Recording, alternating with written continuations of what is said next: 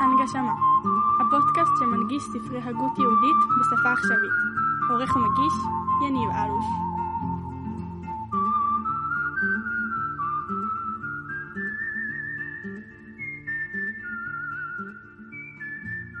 שלום חברות וחברים, וברוכים השבים והשבות למיזם הנגשמה, שמי יניב אלוש, ואנו בסדרה העוסקת בספר דרך השם של הרמח"ל, רבי משה חיים לוצטו. ממש התקדמנו לאורך הספר ואנו בחלק ד' בעבודת בוראנו, חלק שלוקח ממש את העבודה היומיומית ומחבר אותה לכל מה שלמדנו עד כה במהלך הספר, לשורשים העליונים, לשפע האלוקי, לרוח הקודש, לנבואה, כל ההשגחה, כל העקרונות הנפלאים האלה שהרמח"ל לימד אותנו בצורה של כללים כדי שנבין את המהות הכללית, מגיעים לידי ובאים לידי ביטוי אמ, בפרקים הללו בחלק הזה. בפודקאסט הקודם עסקנו בקריאת שמע ובאיחוד העליון וכיצד האדם על ידי זה שהוא קורא קריאת שמע יום ביומו מתקן את העולם, וכאמור בפרק הזה נדבר בבניין התפילה ונראה איך התפילה עצמה גם כן מתחברת לכל מה שלמדנו לגבי היסודות של העולם. אם זו פעם ראשונה שלכם מאזינים לנו, אז בוודאי מומלץ מאוד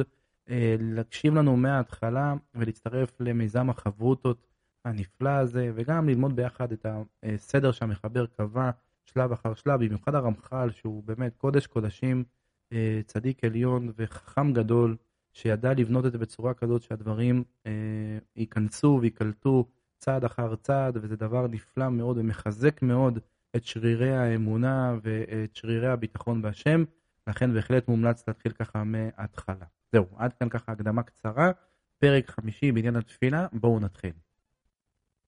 עניין התפילה הוא, כי הנה מן הסדרים שסדרה החוכמה העליונה הוא, שלהיות הנבראים מקבלים שפע ממנו יתברך, צריך שיתעוררו הם אליו, ויתקרבו לו, ויבקשו פניו, וכפי התעוררותם לו, כן יימשך אליהם שפע, ואם לא יתעוררו, לא יימשך להם.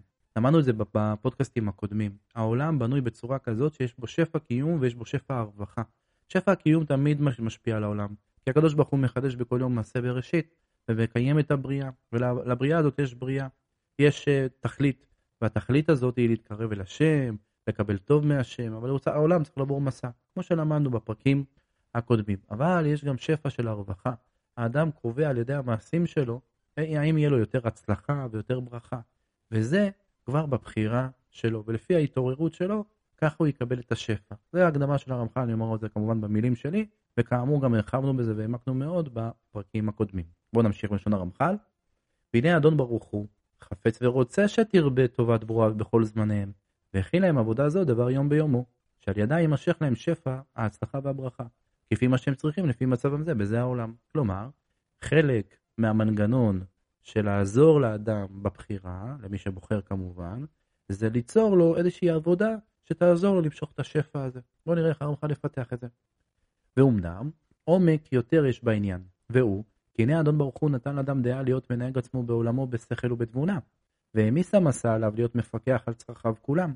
בעניין הזה מיוסד על שני שורשים. האחד לעיקרו של אדם וחשיבותו, שניתן לו השכל והדעה הזאת להיות מנהל את עצמו כראוי. אני שנייה עוצר. בעצם האדם הוא מאוד מאוד מיוחד, הוא הבריאה היחידה מכל בעלי החיים בזה העולם, שהיא ממש חשובה, והיא בונה לעצמה, היא בונה ערים, בונה קהילות וכדומה, היא ממש הבריאה שבראש אה, הפירמידה מעל כל החיות. לכן הדבר הזה מאוד אה, מייקר את האדם כבעל חי. והשני, חזרתי לשון הרמח"ל, להיות לו עסק בעולם, להיקשר בענייניו, וזה ממה שהם יקיימו במצבו האנושי שזכרנו למעלה, שהוא דרך חול ולא קודש, והוא מה שמצטרך לו בזמנו זה כפי סדרי ההנהגה. פה הרמח"ל רומז לזה שכן, האדם, באדם יש הרי נשמה מאוד מאוד קדושה וגבוהה, אבל כדי שהנשמה הזאת תעבור תהליך ותעבור מסע, היא מגיעה לאיזשהו מגרש משחקים, אני אומר את זה במילים שלי. זה הכוונה פה מצבו האנושי. מגרש המשחקים הזה זה שיהיה בני אדם, יהיה קצת חול, יהיה עשירים, יהיו עניים, והאדם צריך בתוך הדבר הזה עדיין להישאר קדוש. כל זה למדנו אה, קודם. בואו נראה לאיפה הרמח"ל מוביל אותנו. חוזר לשון הרמח"ל. והנה זה באמת מצד אחד ירידה לו לעניינו, אבל היא ירידה מצטרכת לו וגורמת לו עילוי אחרי כן. כמבואר בחלק ראשון. שוב, זה מה שאמרנו. ברגע שאדם עובר את המסע פה בכדור הארץ, והנשמה מתגברת על השאיפות החומריות של הגוף, האדם הזה מרוויח בגלל שזאת ירידה לצורך עלייה. ואולם, כמו שירידה זו מצטרכת לו לפי עניינו בעולם הזה, הנה מצד אחר צריך שלא תרבה יותר ממה שראוי, כי הנה כפי מה שירבה להסתבך בענייני העולם, כך מתרחק מן האור העליון ומתחשך יותר. אני אגיד את זה במילים שלי. הרי בן אדם יכול לבוא להגיד לקדוש ברוך הוא אחרי 120 שנה, השם יתברך, נכון ששלחת אותי למגרש המשחקים כדי שאני אעבור שם מסע ואני אראה אם אני דבק בך או לא דבק בך. אבל במגרש המשחקים, בין אם אתה רוצה או בין אם אתה לא רוצה, אתה מתלכלך בתוך הבוץ והלכלוך. וזה מאוד מאוד קשה להישאר נקי, אז, אז מה, מה אתה רוצה ממני? כאילו, מה, מה יכלתי לעשות אחרת? כן, לכאורה. בוא נראה. והנה הכין הבורא יתברך שמות תיקון לזה. והוא מה שיקדים אדם ויתקרב ויעמוד לפניו יתברך, וממנו ישאל כל צרכיו. ועליו ישליך יהבו. ויהיה זה ראשית כללי ועיקרי לכל השתדלותו. עד שכאשר יימשך אחר כך בשאר דרכי ההשתדלות, שהם דרכי ההשתדלות האנושי. לא יקרה שיסתבך וישתקע בגופנית וחומריות, כיוון שכבר הקדים ותעלה כל בו יתברך, ולא תהיה ירידתו ירידה רבה, אלא תסתמך על ידי התיקון הזה שקדם לה. מדהים. הרמח"ל פה מלמד אותנו טריק שובר שוויון. נכון שאתה יכול לבוא אחרי 120 שנה ולהתלונן ולהגיד שמגרש המשחקים היה מסובך, אבל יש לך דרך להתגבר על זה. מהי הדרך? שכל מה שאתה עושה במגרש המשחקים, תכוון לשם שמיים. כל מה שאתה עושה במגרש המשחקים, תגיד, אני עושה השתדלות כי ככה זה המשחק פה. ככה צריך לעשות. אבל בעומק אני יודע שהכל זה מהשם יתברך. ברגע שבן אדם יודע שבעצם כל מה שהוא עושה, כל ההשתדלות שלו, היא מכוחו של הקדוש ברוך הוא, והוא זה שנותן לו את הכוח, והוא זה שהמלכו של עולם, ששם אותו בכלל מלכתחילה במצב הזה, ההשתדלות הזאת הופכת להיות השתדלות של קדושה.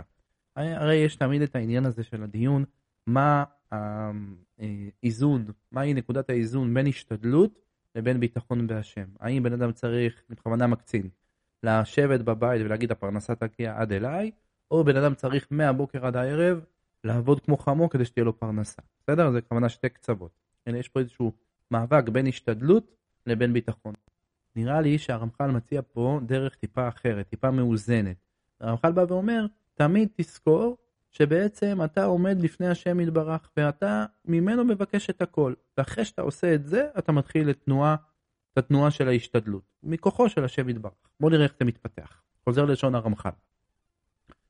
והנה היה מחסדו יתברך, לתת לאדם מקום שיתקרב לו יתברך, אף על פי שכבר מצבו הטבעי נמצא רחוק מן האור ומשוקע בחושך. והיינו שנתן לו רשות שיעמוד לפניו ויקרא בשמו, ואז יתעלם מן השפילות אשר לא בחוקו, לפי שעה וימצא מקורב לפניו ומשליך עליו יבוא כמו שזכרנו. כלומר, עכשיו אנחנו מתקדמים צעד נוסף, אחרי שאמרנו שבעולם הזה אפשר להתלכלך במגרש המשחקים, והבן אדם יכול להיות במקום של השתדלות ולא לשים לב ולהתרחק מהדבקות בהשם, אז מה שהרמח"ל אמר זה לא, לא, לא, לא. כדי לא לעשות את זה, תזכור, תעשה את נקודת ההתחלה שלך, תשליך את יהבך על השם, תגיד הכל, קודם כל אני מחובר לבורא, ורק אחר כך אני עושה את מה שאני עושה.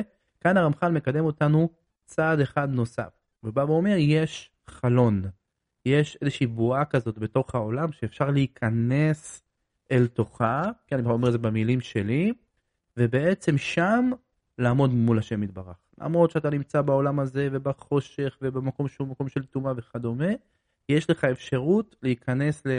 זה כמו, אה, אתם מכירים את המטענים, המטענים אה, החשמליים החדשים, שאתה לא צריך לחבר את זה לפלאפון, אתה שם פשוט את הפלאפון ליד המטען ואתה נטען. אז אותו דבר פה. יש לך מנגנון כזה, שנכון שאתה ביום יום אתה הולך ואתה מאבד מהסוללה שלך, מהסוללה הרוחנית כמובן, אבל יש לך מצבים, בועות כאלה קטנות בתוך העולם, של טעינה אלחוטית. כן, אני, זה המשל שעולה לי. והנה, זה חומר התפילה, שאסור להפסיק בכלל, מפני היות באדם בקרובה גדולה אליו יתברך, וכן סודר בה היפטר בסופה, שילך לאחוריו שלוש פסיעות, והוא שוב אדם במצבו התמידי, כמו שמסתרך לו בשאר כל זמנו. מדהים. אדם, רמח"ל ישר פה דוך, מה שנקרא, מחבר את הכל לתפילה, ובא ואומר, זה בדיוק העניין של התפילה. אדם עושה שלוש צעדים, מתחיל תפילת שמונה עשרה, שלוש צעדים לאחור, מסיים תפילת שמונה עשרה, ממש נכנס ועומד מול השם יתברך. שם בעבודת התפילה, האדם בעצם בונה את מה שיבוא אחר כך ביום יום. כלומר, אדם שמתחיל את היום שלו בתפילה לפני השם יתברך. כלומר, אדם שמתחיל את התפילה שלו, את הבוקר שלו, בתפילה לפני השם יתברך, ומתפלל, מבקש את צרכיו, מבקש שהקדוש ברוך הוא יעזור לו במה שהולך לעבור לו במהלך היום, הוא עשה בעצם את ההכנה הראשונה לכל ההשתדלות שתבוא אחר כך, ואז ממילא במגרש המשחקים הזה הוא יהיה מחובר אל התדר. בואו נמשיך בלשון הרמח"ל, ואומנם הודיענו, הודיעונו חכמים, חכמינו זכרונם לברכה, התנאים הפרטיים צריכים להתלוות אל התפילה, להשלים עניינה, בין כמה שנוגע אל הקריבה הזו שזכרנו, בין מה שנוגע להמשכת ההשפעות, וכפי כל זה סידרו לנו התפילה בברכותיה וחקקו לנו כל דיניה והלכותיה. ממש הרמח"ל מסביר לנו את המהות של התפילה, ועל בסיס מה חז"ל בנו לנו את תפילת, אה, תפילת שחרית, מנחה וערבית. והנה כל זה שביארנו עד כה בקריאת שמע ותפילה ולפי עניין המצוות האלה כפי מה שהם, אמנם עוד סידרו לנו מסדרי התפילה הסדר הראוי להשלים, גם בעד עבודת הקורבנות החסרה ממנו עתה, והוא מה שמצטרך לפני חידוש כל יום מהימים כפי חוקות הזמן בכל חלקיו ובואר בפרק הבא לפנינו בסייעתא דשמיא. מדהים. כלומר בפרק הזה הרמח"ל מסביר את מהות התפילה. והוא לוקח את זה לעניין הזה של השתדלות ומה שצריך לעשות לפני שהולכים לעולם ההשתדלות. פה בסוף של הפרק הרמח"ל בא אומר תשימו לב יש גם בתפילה עבודה. תפילה ונשלמה פרים שפתנו. לתפילה יש גם ערך במקום עבודת הקורבנות מה שהיה בבית המקדש. את זה הוא תכף יפרט בפרק הבא שגם אותו נלמד עכשיו בפודקאסט הזה. אבל כן חשוב להבין שהתפילה, במהות של התפילה הבסיסית, כשחז"ל קבעו את סדר הסידור ואת סדר התפילות, במהות זה היה בשביל מה? להיות בתוך הבועה הזאת, במגרש המשחקים הקשה הזה, של השתדלות ולהיות דבוק בהשם, ועשה ממילא כל ההשתדלות שלנו היא עבודה גבוהה מאוד. זהו, עד כאן ככה פרק חמישי, בואו נמשיך לפרק שישי ונראה את פרטי סדר היום והתפילה. סדרה חוכמה עליונה שתהיה בלילה שליטה לכוחות הטומאה להתפשט בכל מרכבותיהם, וישוטטו ענפיהם בעולם, וכיוונה שבאותו הזמן יאספו בני אדם אל בתיהם וישכבו ממיטותיהם ישנים ונחים עד הבוקר, שאז ניתה להתפשטות והשליטה מן הכוחותיהם ממקום ענפיהם, ויחזרו בני אדם יצאו לעבודתם עדי הערב. מדהים. רגע, רגע, כדרכו, כל פרק, מדהים. אני שם לב לזה, כל פודקאסט שאנחנו לומדים ביחד פה, איך הרמח"ל, לפני שהוא מגיע לפוינט שלו, לנקודה שלו, הוא קודם כל בונה את המהלך. הוא מסביר את הרקע. ופה, לפני שמתחילים לדבר על עבודת התפילה ועל הפרטים שלה, הוא מסביר לנו את מגרש המשחקים שוב. ומה הוא אומר? במגרש המשחקים שהקדוש ברוך הוא יצר, יש טומאה, יש חושך. והחושך הזה, הוא בא לידי ביטוי בלילה. יש יום, יש לילה, יש את תנועת השמש, יש את כדור הארץ, זה לא, זה לא סתם, זה בכוונה. ככה הקדוש ברוך הוא ברא את סדר היום של בני האדם כחלק מהמגרש המשחקים, שבו הנשמות צריכות להסתובב אה, אה, ולעבור את המסע. ויש ממש תנועה אה, של כוחות, של טומאה בעולם. זה לא סתם שאנחנו מפחדים בלילה, באמת שיש תנועה של כוחות טומאה. כמובן שאני לא יודע להסביר מה זה, אבל למדנו את זה בפודקאסטים הקודמים, שזה בעצם אה, בריאה שהקדוש ברוך הוא ברא, שהיא ממש נגד, נגד הטוב שלו האמיתי. זה ממש פילטרים וחסמים שקיימים בעולם, אבל אה, זה לא חס וחלילה שפע שמגיע באופן ישיר מהשם יתברך. אלא אין כי אין רע יורד מן השמיים. אבל זה, הטומאה הזאת וכוחות הטומאה, הם שולטים בלילה. חוזר לשון הרמח"ל, הוא מה שביאר דוד המלך עליו השלום, תשת חושך ויהי לילה. בוא תרמוס כל חייתו יער, תזרח השמש, יצא אדם לפועלו. אולם כל העניינים האלה בכל גבוליהם ושיעוריהם משתרשים בשורשי יסודות ההנהגה, כפי ההבחנות וההשפעות, הנשפעות לברואים בכל מדרגותיהם, כמו שזכרנו בחלק ראשון עיין שם. כן, אמרנו את זה בהתחלה, זה הכל, הקדוש ברוך הוא רצה שיהיה בחירה לאדם, לכן עשה מלכתחילה בשורשים העליונים, שיהיה מצב של קודש, יהיה מצב של חושך, ותהיה תנועה בין הדברים האלה, אז זה גם לידי בא לידי ביטוי בסדר העולם ואיך שהעולם בנוי, כפי שאמרתי.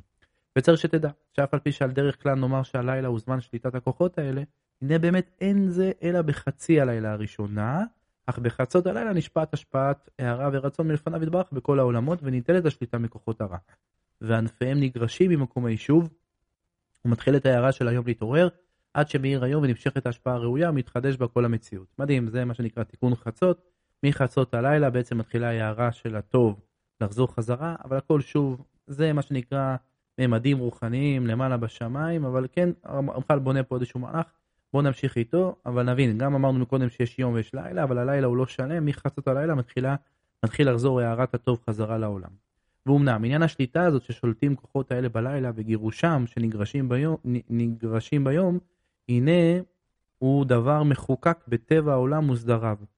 זולת השליטה וההכנעה שמגעת להם במעשה האדם. כלומר, יש מעבר, הרי בן אדם יש לו בחירה, אז בן אדם יכול לבחור בכל מיני מעשים לא טובים שגורמים לכוחות הטובה לשלוט בו, זה גם למדנו בפרקים הקודמים. בנוסף, יש להם גם שליטה בלילה, באופן כללי, בלי קשר למעשה בני אדם. הם שולטים. הכוחות כוחות התרומה שולטים בלילה. זה מה שהרמח"ל מדייק כאן. וזה ששיערה החוכמה העליונה של להיות מציאות הטוב והרע האמיתי, שהוא הנמשך ממעשה בני הבחירה, צריך שיהיה העולם בחוקו הטבעי עלול לשליטת הרע בו. באופן שכך יהיה אפשרות להתפשטות הרע הזה בחלקים ממנו, כמו להיעדר ההתפשטות בהם. כלומר, מגרש המשחקים הוא אותנטי, הוא אמיתי, יש פה רע. ויש פה רע, הוא פועל גם בלילה, בלי קשר לבחירה של בני אדם. למה? כי ככה זה המגרש משחקים. אם תעשו רע, הוא ילך ויתפשט יותר. אם תעשו טוב, הוא ילך ויצטמצם. נכון שהחושך עדיין יישאר מבחינת לילה וחושך ותנועת השמש, אבל עדיין הוא ילך ויצטמצם מן העולם. ואולם, לשיהיה זה גזרה החוכמה העליונה להיות ראוי, שבזמן עצמו יהיה חלק אחד שיינתן לו שליטה והתפשטות מצד עצמו. והנה הוא הכנה למה שאפשר שיינתן לו מצד מעשה בני אדם, ויהיה חלק אחר שיינתן ממנו השליטה, ויהיה הזמנה למה שאפשר שיגרמו לו מעשה אדם. מדהים. כאילו, אפשר להגיד, אם אני מבין נכון, שהלילה זה זמן שמטעין, לא נעים להגיד, אבל מטעין את כוחות הטומאה. זה נותן להם את הכוח. הם uh, נטענים שם במה שהם נטענים, אני לא יודע להסביר במה, ואז מגיע היום, הם זזים הצידה. אבל בגלל שהם נטענו כל הלילה, כי הלילה זה השליטה שלהם, במהלך היום, אם בני אדם עושים מעשים לא טובים, הם יכולים uh, בעצם uh, להזיק. והנה שם אדון ברוך הוא שתי מציאויות חזקים שהם האור והחושך, נמשכים מבחינת הערה והלב שביארנו בחלק ראשון. ונכון, זוכרים, למדנו את זה שיש הערת פניו והסתר פניו. ונתן להם חלק בזמן, והיינו היום והלילה. ואחריהם נמשכים שליטת כוחות הטומאה שזכרנו בגירושם, והכל הזמנה לתולדות המעשים כמו שזכרנו. שוב, שוב, שוב, רמח"ל מסביר לנו בהליקופטר ויו, במה שנקרא ממעוף ציפור, את מה שקורה מסביבנו לפני שהוא מגיע לשיא שלו שקשור לתפילה. בואו נמשיך. ואומנם, בהינתן שליטה הזאת ללקוחות הרע האלה ובהתפשטם בעולם, נמצא חושקו של העולם מתרבה ומתחזק. והאדם גם הוא בהיותו שוכב על מיטתו, גם עליו מתפשט התפשטות מן הטומאה המשוטטת בשיעור שניתן לה. מדהים. כלומר, הרמח"ל בא ואומר, רגע, אם אתה בא ואומר שבלילה, בזמן של הלילה, הכוחות של הטומאה בעצם הולכים ומתחזקים, הולכים ונטענים, למה? כדי שאחר כך הם גם יוכלו אה, לעשות את מה שהם עושים ביום-יום, בשגרה של הבחירה היומיומית של האדם, יוצא שכשאדם מסתובב בלילה, או אפילו שוכב על המיטה שלו, הוא מושפע מהכוחות הקשים הללו. בואו נראה. כפי השייכות אשר לה בגופו של האדם, מצד חומריותו ויצר הרע שבו. הרי אמרנו שהגוף הוא בא מצד חושך, ולכן אם החושך עכשיו מתניע או אמ, לא יודע, אמ, משדר את הכוח שלו במהלך הלילה, אז הגוף סופג את זה. ונוסף על זה שכבר הוכן בסדרי ההנהגה שבהיות האדם ישן, חלקי נשמתו העליונים מסתלקים ממנו, כמו שזכרנו בחלק שלישי, ותואם טעם מיתה במקצת, הוא מה שאמרו חכמינו זיכרונם לברכה, שינה אחד משישים במיתה, ונמצא שאז מתגבר יותר בגופו החשוך בהיעדר אור הנשמה המזכך אותו. על כן נמצא שם בית כניסה יותר אל התרומה לשרות עליו. והוא עניין רוח הרע שפרשו חכמינו זיכרונם לברכה ששורה על הידיים. אך שירותה על הידיים ולא על מקום אחר הוא כי זה השיעור וזה הגבול שהגבילה לה החוכמה העליונה מה שתשרה על האדם. שהוא הנאות לפי מצבו בעולם לא פחות ולא יותר. מדהים. המוכן מסדר לנו את הכל בראש. הוא בא ואומר, נכון אמרתי לכם שבלילה כוחות הטומאה שולטים, ונכון שלמדנו בפרקים הקודמים שהגוף של אדם הוא מצד היותר חומרי, ונכון שלמדנו בפרקים הקודמים שהנשמה עוזבת ורק הנפש נשארת בגוף, אתם צודקים, הדבר הזה משפיע פיזית במהלך הלילה על האדם, והטומאה היא משתלטת עליו, אבל היא משתלטת עליו רק על, על הידיים. כלומר, היא משפיעה עליו על הידיים, לא פחות ולא יותר מהדבר הזה. והנה הכינה החוכמה העליונה לאדם, מה שישתדל בו בבוקר, ויתרומם ממה שנשפל ממצב, במצב הלילה, לתאר ממה שנטמע. להתאר ממה שנטמע. וכן ישוב וירומם העולם כולו ממה שנשפל. ויעיר אותו מן החושך שהוחשך, ועניין זה כולו נכלל בתקנות הנתקנות בזמן הקימה. מן הפעולות ומן הדיבורים, כמו שנבהר בסייעתא דשמיא. מדהים. בגלל שהגיע הבוקר, זה לא שעכשיו הגיע הבוקר ויותר טוב, אלא הגיע הבוקר והטוב שולט יותר בעולם. הטומאה הלכה ונעלמה. ולכן, אבל היא עדיין שורה על הידיים, היא עדיין שורה באיזשהו מובן מסוים על העולם. אז האדם, ברגע שהוא בא ונוטל ידיים, הוא מתאר את עצמו וכביכול גם מתאר את העולם סביבו. מדהים. זה ממש מסביר את השורשים, את היסודות למה שאנחנו עושים ביום יום. הנה הפועל הראשון הוא טהרת הידיים, כי הנה הם הם שנטמעו ושרה עליהם רוח הרע, ולזה צריך לגרשם מהם לאולתרם. הנה חקק הבורא יתברך שמו, שתגורש מהם על ידי הנטילה הראויה, כמו שלימדונו חכמינו זיכרונם לברכה. ונמצא כל גופו של אדם ניתר בזה, כמו שכולו היה נטמע מהשראתם של רוח הרע עליהם. ויש בעניין הזה גם כן תיקון לכל הבריאה כולה, לתאר מטומאת הלילה ולצאת מחשכתה. ונחברו לזה גם כן נקות האדם את גופו, בהיפנותו, נמצא כולו מתאר ומזדמן להתקרב לפני בורו יתברך שמו. מדהים, מדהים, מדהים, מדהים. בעצם על ידי זה שאדם נוטל ידיים ומכין את עצמו בטהרה, הוא בעצם לא רק מתקן את עצמו, אלא מתקן את, את עצמו ואת העולם כולו. ואולם אחר זה יבואו שני מעשים אשר כבר הם בעצמם מכלל תרי"ג מצוות ומתחברים עם תיקוני התפילה להשלמת העבודה היומית והם הציסית והתפילין, ונבהר בתחילה עניינם הפרטי ואחר כך נבהר מדרגתם בתיקוני העבודה היומית שזכרנו. כלומר, הרמח"ל פה גם מסביר באופן פרטי מה זה אומר ציסית ותפילין וגם מסביר את המדרגה בתיקון העבודה היומי שהאדם עושה בעצם על ידי המעשים שלו. אבל אתה שמים לב, יוצא מהדבר הזה שהיום יום שלנו, השגרה שלנו מתקנת את העולם. רק צריך לפעול את השגרה בחיבור לאמונה, בחיבור לקדוש ברוך הוא, והשגרה בעצמה מתקנת את העולם. זה מה שאני, זה מה שאני לומד מה, מהדברים עד כאן, וזה ממש ממש מחזק. בואו נחזור לשון הרמח"ל. עניין הציצית הוא, כי הנה רצה, רצה האדון ברוך הוא שיהיו ישראל מתוקנים בכל בחינותיהם בענייני קדושה. על כן נתן להם מצוות לכל זמניהם וכפי כל מקריהם, כדי שיתוקנו בכולם, והנה מכלל מה של האדם הוא המלבושים שהוא לובש. ולמען גם הם יתוקנו בקדושה, ציוום שיושם בהם הציצית, ואז נמצאים נתקנים בקודש. מדהים, הכי פשוט שבעולם. הקדוש ברוך הוא רוצה שנצליח במסע, נתן לנו מצוות. המצוות האלה זה כל מיני מעשים שאנחנו עושים אותם ביום יום, בשגרה שלנו, כשאנחנו חיים בתוך מגרש המשחקים המאוד מאוד מאתגר הזה, ועצם זה שאנחנו עושים אותם, אנחנו נדבקים בתוך הקודש. מה זה, אז בתחילת הפודקאסט למדנו על התפילה, היא בעצם סוג של בועה שעוזרת לנו להתחבר אל הקדוש ברוך הוא, גם במגרש משחקים של טומאה. אחר כך דיברנו על הלילה ששורה בעולם ולכן צריך ליטול ידיים בבוקר, ועכשיו הרמח"ל בא ואומר, גם את הלבוש שלנו אנחנו צריכים שיהיה בו משהו קדוש, כדי שיהיה לנו גם קדושה בלבוש ביום יום.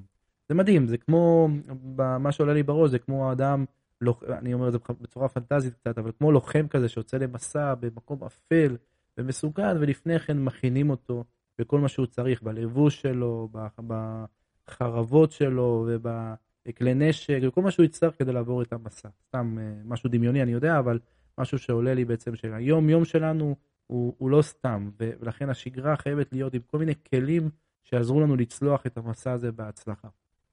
חוזר לשון הרמח"ל, ועניין עמוק מזה נכלל עוד במצווה זו, והוא היות האדם נסמן, לשון סימן, לאלוקיו כעבד לאדוניו. והרי זה מכלל קבלת הוא לא יתברך, והשתעבד אליו יתברך, והנה ניתן לאדם להיות מתקן כל הבריאה, כמבואר בחלק הראשון, ונמצא שהוא עובד עבודתו של הבורא יתברך, ועוסק במלאכתו, שהוא התמיד הבריאה אשר ברא למצב הנרצה ממנו יתברך. אולם זה יוצא ממעשה אדם ופעולותיו שיפעל כפי התורה והמצווה שעליו. מדהים. כלומר, האדם בזה שהוא שם ציצית, הוא בא ומכריז, אני לוחם שיצאתי למסע. ואני יודע שהקדוש ברוך הוא מלך, ואני עושה את מה שהוא צריך לעשות. רק מהדבר הזה, זה כבר עוזר לו לתקן את העולם. אמנם, כלל כל העבודה הזאת עומד על יסוד אחד, שהוא היות האדם עבדו של הבורא יתברך, שנמסר לו העניין הזה של תיקון הבריאה, והופקד בידו, שעל כן הדבר הזה מצליח בידו, ומעשיו מגיעים להוליד את תולדות אלה. אולם כלל מציאות היות מסע זה על האדם נקרא הוא לא יתברך שעליו, כעול האדון על עבדו. ודבר זה מתחזק על ידי פרטים ידועים שתלאו בהם אדון, תלאו בהם אדון ברוך הוא, מכללם הרישום והציון בציון זה של הציצית. כלומר, אתה רוצה שיהיה לך את ההילה, אתם מכירים, יש לי אפקט כזה שנקרא אפקט ההילה, תמיד לימדו אותנו. נכנס עכשיו איזשהו טייס או איזשהו קצין בכיר לחדר, יש לו הילה, רואים אותו, אומרים, אה, וזה לא משנה אם הוא טוב, לא טוב, לא מוצלח וזה, אבל זה, ככה זה דרך העולם. להבדיל אלף אלפי הבדלות, הציצית זה אפקט ההילה. ברגע שבן אדם שם עליו ציצית, הדבר הזה כבר נותן לו את הרושם לפעול ולתקן את העולם. האמת שזה יותר טוב מהילה, כי באפקט ההילה זה, זה, בדמיונות, ופה זה באמת, ברגע שבן אדם שם ציצית, זה נותן לו כוח ממש לבוא ולפעול אה, בעולם ולתקן אותו על איזה שהוא מציין שהוא עבד השם, ויותר מזה, אה, עצם הציון הזה גורם לו לעשות את הפעולה עצמה. מדהים, מדהים, מדהים. בואו נמשיך, ואומנם מלבד היות הדבר הזה מצווה תמידית, עשו ממנו חכמים זוכרים לברכה תיקון מתיקוני התפילה והוא להיות מתעטף בטלית להתפלל בו. והתיקון הוא קבלת העול שזכרנו להיות בכוח זה תופס ואוחז במלאכתו יתברך דהיינו תיקון עולם כמו שזכרנו. הרמח"ל לא מוותר פה על כל הדיוקים ובא ואומר מעבר לזה שאנחנו עושים ציצית קטן בבגד שלנו ביום יום אנחנו גם מתעטפים בטלית בתפילה אבל זה חלק כבר מתיקון התפילה וזה גם קשור לזה שאנחנו עבדים של אה, השם אה, יתברך. מדהים, מדהים, מדהים, מדהים. אוקיי, בואו נמשיך עוד טיפה ונסיים גם את העניין של התפילין. נעצור, נעצור את הפודקאסט כאן, ובפודקאסט הבא נמשיך את החלק השני, כי באמת הפרק על התפילה הוא ארוך. אך עניין התפילין הוא יותר גדול מן הציצית הרבה, והוא כי נתן הבורא יתברך לישראל, שיהיו ממשיכים עליהם המשך ממש מקדושתו יתברך ויתעטרו בו, באופן שכל בחינותיהם הנפשיות והגופיות יכסו תחת האור הגדול הזה ויתקנו בו תיקון גדול. הוא מה שאמר הכתוב, וראו כל עמי הארץ כי שם השם נקרא עליך, ותלה על עניין מצווה זו בכל הלכותיה ופרוטותיה. כלומר, מדהים, מדהים, מדהים, התפילין ממש זה המשכה של קדושה מהקדושה של השם יתברך. ואיך זה קורה? בואו נמשיך לשון הרמח"ל. אמנם שני איברים ראשיים נמצאים באדם, ובהם הנשמה מתגברת תקבורת גדול, והם המוח והלב.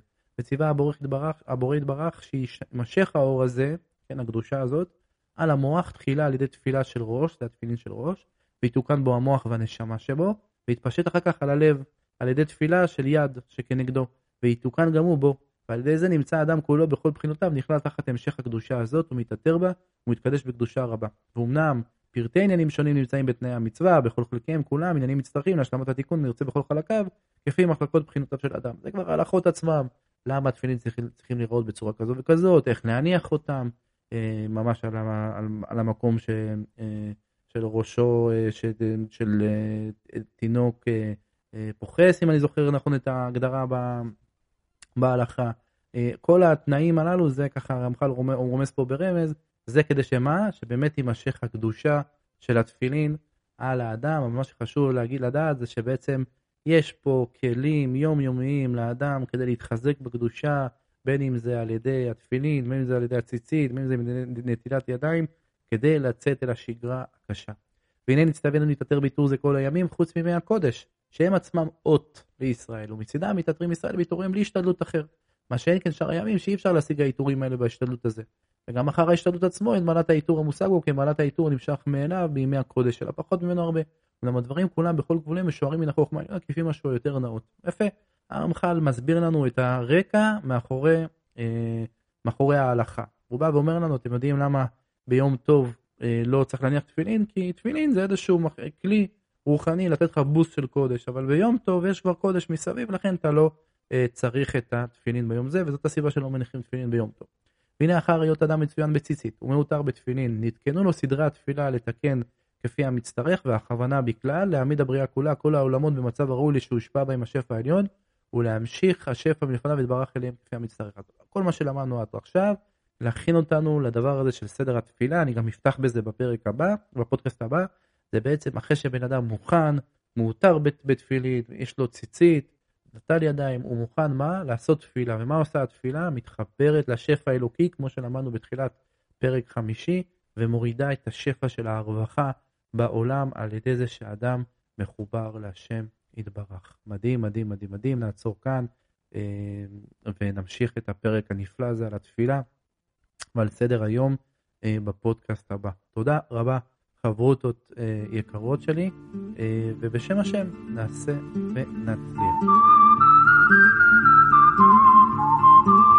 הנגשמה, הפודקאסט שמנגיש ספרי הגות יהודית בשפה עכשווית.